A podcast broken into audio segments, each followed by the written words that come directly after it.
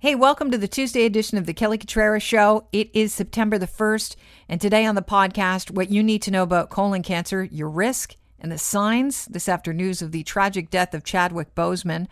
And we'll talk about police stopping that 12 year old on the QEW taking his dad's SUV for a joyride. 640 Toronto listeners will share their own experiences underage behind the wheel. But first, I want to welcome to the show Stephen Del Duca, Ontario a Liberal leader. Welcome to the show, Stephen. Good to have you along. It's great to be on. Thanks for having me. Something you said yesterday caught my attention, and I'm going to get to that soon enough. But let's start off with uh, what I just mentioned.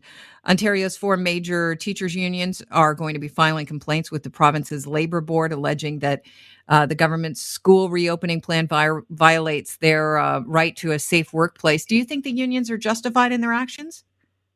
Well, I will say I think it's really sad that it's come to this. You know, obviously in our society, uh, labor unions have a responsibility to their members uh, to do that what they think is in their members' best interests. And you know, but I but I think the bigger question here or the bigger concern I have is that, again, that it's come to this after weeks and weeks and weeks, months, in fact, of time that was available to the government and all stakeholders in education to find a way to get a plan that made sense for everybody. We, we haven't done that. Doug Ford hasn't done that. And so I think it's a really sad comment on the state of affairs. And I think it adds to the anxiety that we're all feeling as parents right now about what September is going to look like for our kids. Well, I guess with so many people having so many different needs, how do you please everyone? It seems like an impossible task.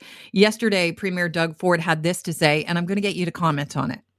My concern is how, at the peak of this, and it was running rampant, that PSWs walked into long term care homes. It's like firefighters, as I described, walking into a burning building, and they don't say a word. They're heroes. The frontline healthcare workers are heroes. The doctors are heroes. How about the grocery store clerk and the peak of this, checking out hundreds and hundreds of people? And then we create the safest environment we possibly can for everyone. And the teachers' unions just want to fight. They want to fight with everyone. I don't want to fight with you. I want your cooperation like every single person in this country has been cooperating, except the teachers' unions. And then please, the teachers listening, I love you. You're going to do a great job. I, I totally differentiate between the two. It's these people are going to be heroes, and these people want to cause trouble. I don't want to fight. Simple. I want to get along. I, I, I just can't be any clearer than that. Can't we all just get along? That's the Premier Doug Ford asking the unions, can't we all just get along? You know, um, Stephen, when you hear Doug Ford say that, he sounds like he's at his wits' end. He does sound quite sincere uh, about the fact that he likes teachers, but the unions always want to fight. Now, the liberals have, have fought with unions in the past. Does he have a bit of a point here? Oh, listen, I think it's a nice sentiment to hear Doug Ford say those words, but I, I will tell you now that I've spoken not with teachers' unions, I've spoken with teachers from Windsor to Barrie, everywhere in between over the last month, and over and over and over again, they've repeated the same message, which is that Notwithstanding that nice sentiment, Doug Ford and his team have not spoken with them and have not listened to them. And, you know, he mentioned in his comments PSWs. He's wrong. PSWs at the height of the pandemic were screaming at the top of their lungs for more PPE and better testing in our long term care homes. I think it's completely outrageous. He's trying to draw some comparison because PSWs were put into the line of fire by Doug Ford's inaction. So why wouldn't we want to learn from our mistakes, his mistakes, earlier in the pandemic and do better with education? And I wish he would. I really wish he would. Yeah, I think you have a point there. I, I do recall having a few PSWs on the show around that time where long term care homes were uh, just being ravaged by COVID 19, and they were begging for uh, more PPE. But I think the government's now in a position where they feel secure enough that they have enough PPE to go around. So that's the difference. Let's talk about something that you mentioned yesterday, and this is why I reached out to you. Um, you are asking businesses, the Liberal Party of Ontario is asking businesses to treat education workers as frontline workers. Now, you suggested something um, yesterday about this. Can you maybe uh, give us the broad strokes of what you're asking for? Yeah, for sure. Earlier in the pandemic, I think every one of us was really impressed with how so many of our our, uh, our entrepreneurs, our retailers, and others across the province had stepped up. We were rallying together. We still are. And that's one of the reasons that Ontario is doing, relatively speaking, well in, in our fight against the pandemic, people stepped up. They said, if you're a frontline healthcare worker, if you're out there doing what needs to be done, if you're a hero, as has been said, we're going to give you some version of preferential treatment. Maybe you get to come into our store a bit earlier. You know, whatever it happens to be, all voluntary, nothing required. Uh, different retailers and, and others had different approaches to this. And so what I've said is, with schools about to reopen across the province, with well over 150,000 teachers, with custodians, school bus drivers, this is the next round or the next phase of frontline workers, as far as I'm concerned. There's a lot of anxiety, there's a lot of pressure on them. We want them to do well because if they do well, our kids do well. My kids do well if they do well. So I'm asking retailers to consider extending the same kind of treatment to education workers who are going to be on the front lines, actually, in most cases, starting today, because most teachers report for duty as of September the 1st. So I'm hoping retailers will take a serious look at it. It's all voluntary, but I think it helps to demonstrate the good faith that Ontarians naturally have towards one another so that we can keep flattening the curve and get through this together. Okay, so you're suggesting that maybe grocery stores have special hours for teachers? Is that what you're saying? No. So, for example, the grocery store that I use in Vaughan, uh, on uh, on when I go grocery shopping on Saturday mornings uh, throughout the pandemic, or for most of the pandemic, on a Saturday morning the store opens up for people like me at eight o'clock. That's what's posted. But at seven o'clock in the morning, if you're a senior citizen or a frontline mm-hmm. worker, you can get into the store a little bit early because you know you're facing an extra crunch in your life at this point in time. It's not always the easiest thing for the rest of us to sort of deal with, but again, I think there's an acknowledgement that are most vulnerable are seniors and also people who are out there on the front lines doing the very best they can get a slight a slight bit of preferential treatment or a courtesy. That's the best way okay, to I, it, a courtesy.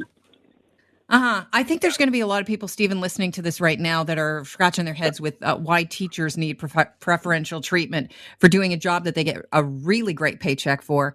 I mean, uh, when when you're talking about grocery stores opening, er, an hour early for senior citizens or frontline medical workers, it's very different. The reason why was senior citizens were at risk of catching COVID, so you wanted to go when there were fewer people there. We we probably wouldn't want them to go at all, but if they had to go, then that's the time to go. And as far as frontline medical workers go, they're putting themselves at in a far more stressful situation than teachers are on a daily basis working with possibly COVID patients. I mean, like you must understand that a lot of us are finding what you're saying a little bit hard to grasp.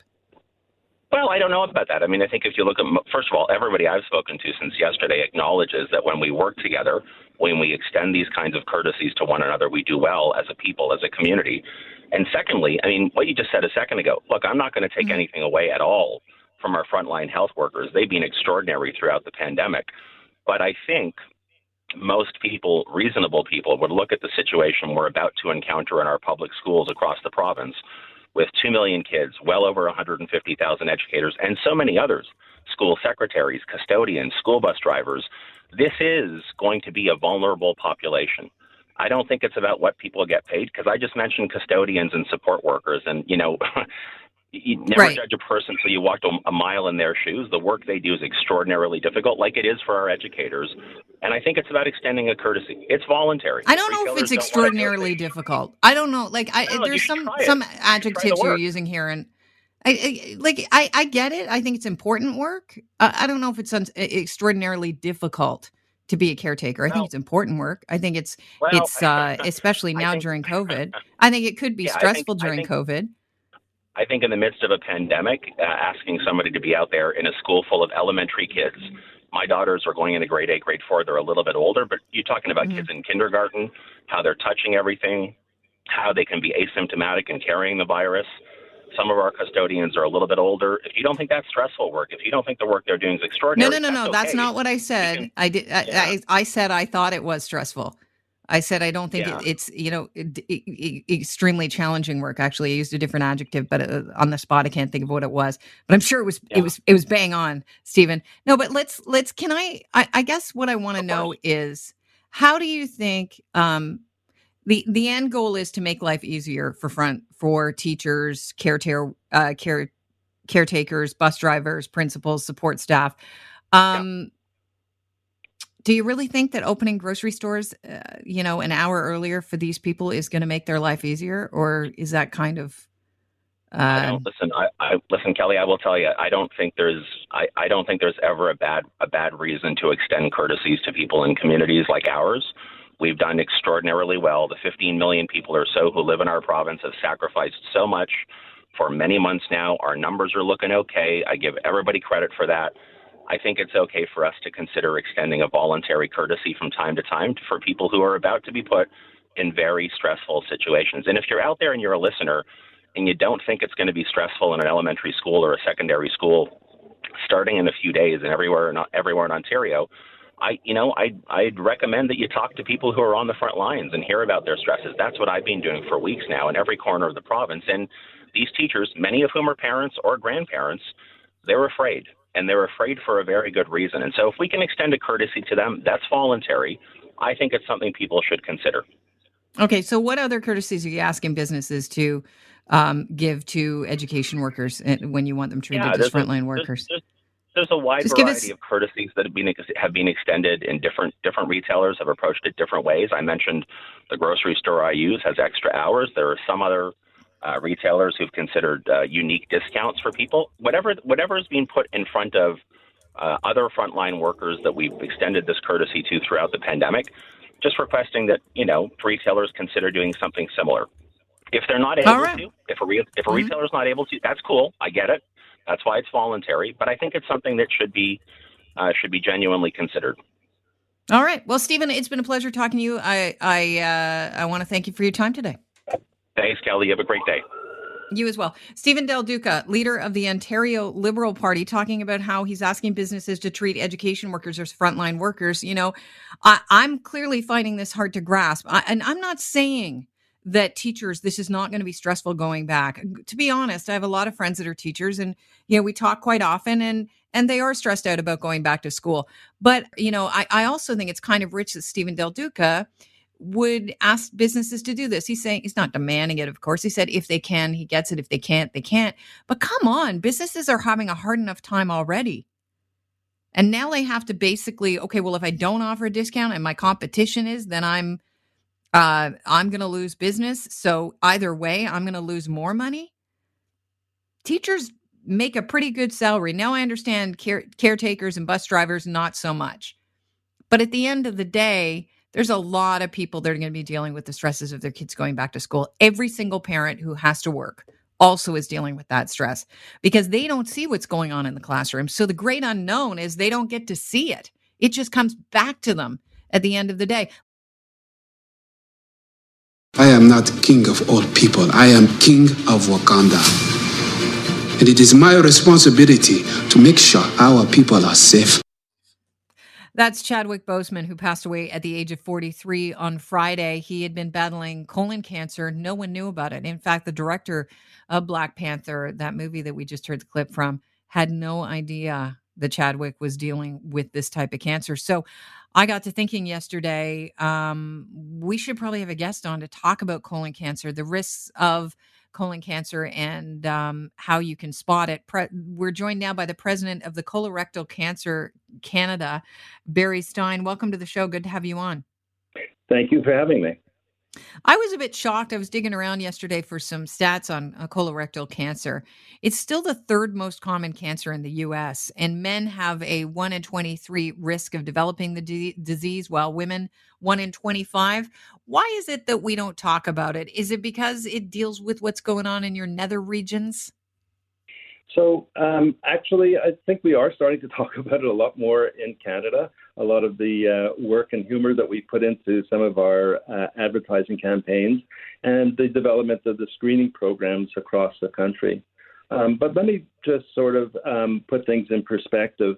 Um, and in light of this very tragic um, uh, death of, uh, of, of, a really amazing actor, uh, who I think um, unfortunately, due to his death, is going to bring some uh, really good attention to early age onset of the disease. So, first of all, in Canada, we have about 26,900 people this year will be diagnosed with the disease, and sadly, about 9,700 people will die from it. And to put it in perspective of Ontario, that means about 9,300 people will be diagnosed with the disease, and that's both men and women almost equally, and about 3,200 people who will die from it. But in that proportion, um, in, the, in those numbers, the uh, fastest growing subgroup of the population is between 28 and 39 for some unexplained reason. So early age onset is something that we have to start talking about, not only in terms of screening, such as in the um, colon cancer check screening program in Ontario, but also in basic prevention, healthy lifestyles, and so forth. And not to be afraid to talk about the signs and symptoms of the disease and to see a physician, um, even if you are young. Uh, so we used to say, you know, we're just looking at 50 years and older, but now we're looking at this very young population where the disease can be very aggressive at a young age. It's sometimes due to genetic reasons or family reasons, um, but very often for an unexplained reason.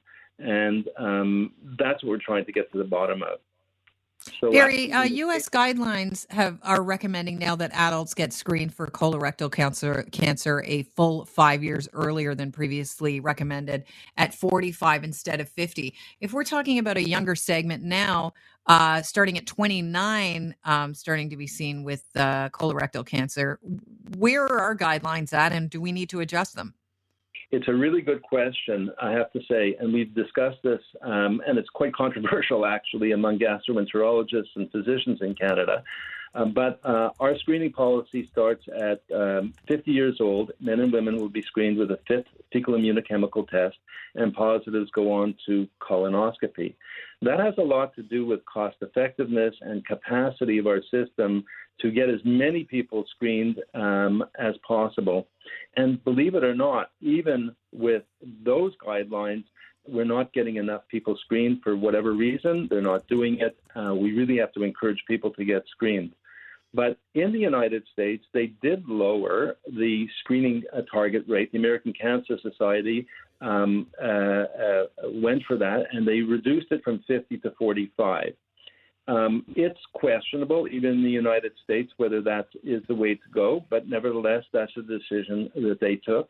And uh, bear in mind that they don't have, like we do in Canada, population based screening. Their first line screening is either with their um, with colonoscopy or they have something, a DNA test, which is quite expensive called a Cologuard. Um, so those are some of the ways, but any way you get screened, is a good way, so long as you get screened. The problem is, even in Canada, where we have a really effective test, the fecal immunochemical test, a lot of people are not even getting screened. Bear in mind also, in this sad case, um, um, Chadwick was, Boseman, was, uh, 43 years old. He was diagnosed at 39 years old with stage three disease, and wow. he, uh, being an African American, uh, we like to um, to say that African Americans should be screened in any event five years earlier than the average than the regular population. Um, so he really was um, diagnosed um, at a very young age, and I'm very curious to know if there is a family or was a family history uh, or genetic uh, reason for it in his particular case. Can I just ask you this? Because uh, I have heard if you have a first degree relative that was diagnosed with uh, colon cancer, or rectal cancer, that you should be screened 10 years earlier than how old they were when they were diagnosed with that cancer. Is that true? It's exactly true. In fact, um, I was diagnosed with metastatic colon cancer, meaning it had gone to my liver and to my lungs when I had turned uh, just 41 years old. So the guideline was that my children were to, our children were to be screened 10 years earlier. So starting at 30 years old, I actually jumped the gun just because we're paranoid, and I do what I do. That we we paranoid, informed. Well, informed depends on how you look at it. it exactly, uh, well informed, but also um, yeah, very cautious because I probably they were screened in their 20s and they could have waited probably till they were 30. But as it turns out, everything was fine, and um, and they are okay. regularly screened. So, Which yes, is great news. I don't want to. I only have two minutes left, so I want to make sure we get through some things with you while I've got you, because you're you're the expert. Um, what are the warning signs of colorectal cancer, and who's most at risk? So, um, healthy lifestyles has a lot to do with it. Um, the people who are um, the, the, the, signs of it, there are no signs of it, and that's the whole point about population-based screening. We don't. We want to catch it before there are signs and symptoms, and that's why we start people at 50 years old with the uh, FIT test. Um, so when you have signs already, that's already a symptom, and therefore we're not screening. We're now trying to diagnose what the problem is. And okay, so what are people looking for? Because I, I want to make sure people are informed and and don't find themselves in trouble because they're ignoring things. So if you have abdominal pain, if you have a change in bowel habits, if you have blood in your stools, uh, if you um, are nauseous, if uh, a, a, lot, uh, all the time, uh, these are signs that there could be um, um, a problem, not necessarily colon cancer, because there are other problems of the bowel or the small bowel or the large bowel. So there are different things that could be looked into, but there's certainly um, an indication that you would need to have this diagnosed and have a, ask for a colonoscopy at that stage. So that's diagnostic. That's not screening. Okay, so that's diagnostic. Um, at the screening is the fecal test. Exactly, and you have no signs, no symptoms. You just turned 50 years old, and you're just going through the fecal immunochemical test, a simple home-based test, stool-based test. Send it into the lab. If it is positive, then you go on to a colonoscopy.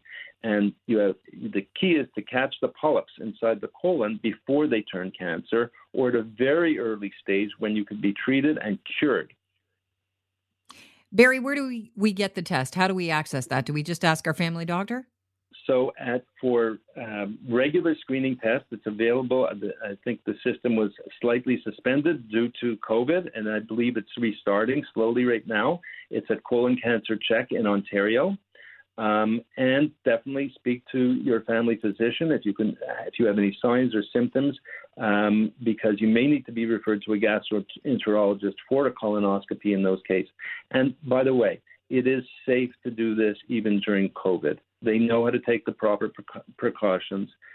Um, our biggest fear is from the suspension of the programs and people not getting screened that we're going to, and people being afraid to do the test right now uh, whether it's colonoscopy or otherwise, that we will see an increased amount of people with advanced disease.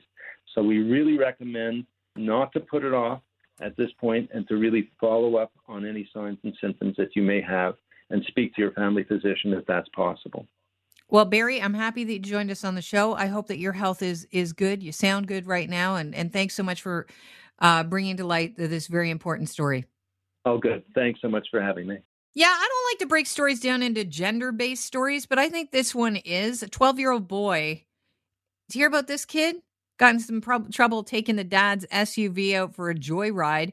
Uh, apparently, the OPP uh, and the Toronto police had been getting multiple calls saying there's some nut in a burgundy SUV driving erratically. Can you do something about it? They do investigation. They determine uh, where the car was from. Somebody must have nailed the license plate. They call the home. Dad's like, Yeah, my car's missing from my driveway. Wait a minute. My 12 year old son is also missing. And so finally, the several police cruisers brought the uh, kid to a safe stop. Where was he? On the QEW, west of here, Ontario. Wow. Now that that's some kind of stones. Not only are you taking out your dad's car for a joyride, what's that? That's grade seven? You're in grade seven or going into grade seven, uh, but you get onto a highway. Wow, holy! Well, that's a good thing that nothing, you know, no one was hurt while this yeah. kid was driving erratically. But Chris, I, I've never heard of a young girl, and maybe I didn't hang around with that crowd, stealing a parent's card and and going out for a joyride. You? Yeah, no, seriously, I have actually. I remember when I not a young girl, a young boy when I was uh, in grade eight, so we were like 13. I, I was probably 12 because I got a late birthday. But two friends just rolled up in front of my house and just like, hey guys, uh, what's going on? They're driving one of the dad's cars. And it was just like like they wanted me to me and my brother to come along with us with them, and I just said, "No, what guys? No, you know we got somewhere to be." How first of all, how do I explain that to my mom? This is broad daylight. Uh, we're right. just gonna go off and uh, go for a joyride right now.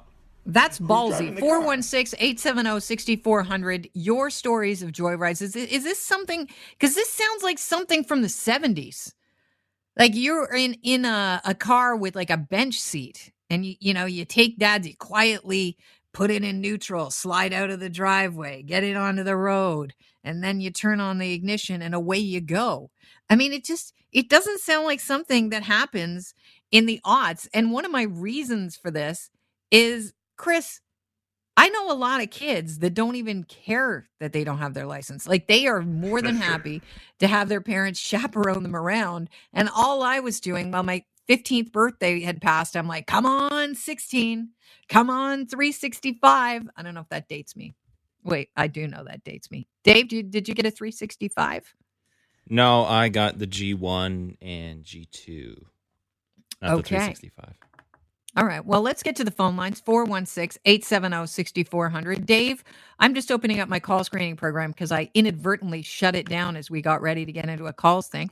Uh, no calls as of yet. Anybody calling in 416 870 6400. Joyride stories from your youth. Did you ever take the parents' car out? I'm just curious. And what was the decade? Because I think that this is a very old timey story that happened now. 416 870 6400. We've got Jeff in Woodbridge. Welcome to the show, Jeff. Hi, thanks for taking my call. This, yes, in Kelowna, BC, my cousin was uh, uh, 14. I was 12. We took out uh, my uncle's um, silver Cadillac and we took it for a joyride up through the mountains in Mission in Kelowna, BC. And uh, we went through all the apple orchards and everything. And uh, we had a great time. We um, Did you get caught? No, I not until not until weeks later. Uh, when we started giggling about it and said we were going to do it again, we got uh, we got you know we got brave about it and we started showing off and saying we know where the keys are and stuff like that. Right. Then uh, yeah, then it came out slowly and then we finally said yeah we took the car. Right. What what is with this scratch on my uh, fender and why is there a bushel of apples in the back of my car? Spiro, welcome to the show. Good morning. Uh, when I was 16, I remembered my father wouldn't let me get my 365, and he was working night shift. So one morning, I just grabbed the car and drove down to the Darien Airport Road uh, location. I passed my 365 test and brought the car home. My dad didn't know. A couple of days later, I was told by a friend of mine that if you wait, uh, somebody will cancel and you can just kind of, you know, go in and get your test done. So once again, a couple of days later, I took my dad's car, drove over to the same location, sat, and somebody canceled, and then they gave me my test and issued my license right away. So uh, I drove home, parked the car, and then three weeks later, the um, the license came in the mail. My dad saw it, and he kind of flipped. But you know, and I told him the whole story. He shook his head, and that was my uh, my joyride situation, right? So yeah, yeah, I'm sure Dad was like, "What are you going to drive?"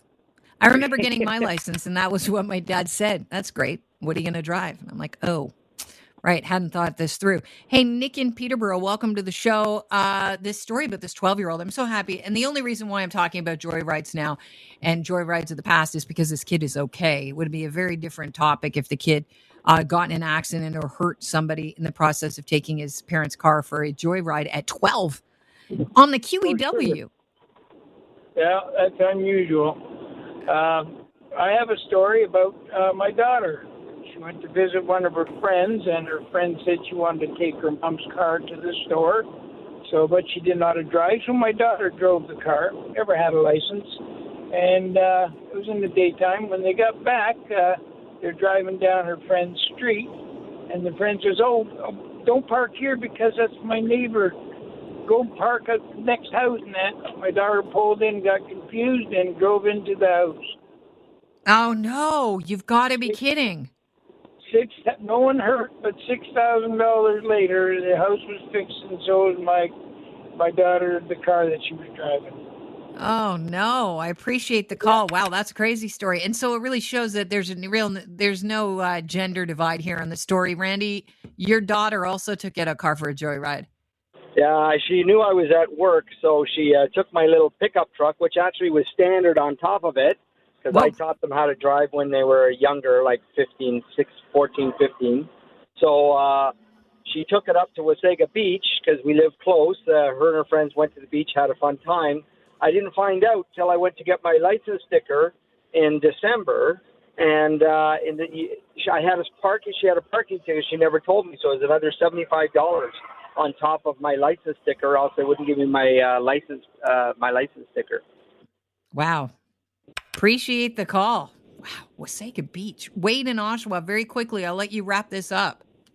When I was 16, before I got my license in 1988, I took my uncle's dump truck for a drive in Grand Manan, New Brunswick. And uh, the RCMP pulled me over, it's a small town, two cops. Yeah. Said, uh, wait, I know you don't have your license. If you can get that back, I'll pretend I never saw you. No one's ever said a word to me to this day. What year was that? 1988. I didn't even have my 365. Wow. Wow. I Back know. in the 80s. In small town, where was this? Out on the East Coast? Grand Manan, New Brunswick. I was visiting my cousins. Wow. just Appreciate the call, town. Wade. Everybody knew everybody, and everybody knows everybody's business in a small town. So uh, you're going to be busted. I, my husband just texted. I used my Canada Wonderland season pass as photo ID to get my driver's license. Wow. That's amazing. Back in, yeah, back in the day. Do you have ID, sir? No, I have two dollars and a Casio. I have two dollars and uh and a Casio. Mm, I'm gonna have to say goodnight. And that, my friends, is a wrap. Don't forget, we broadcast live every day from 9 till noon on Global News Radio, 640 Toronto. Have yourself a great day.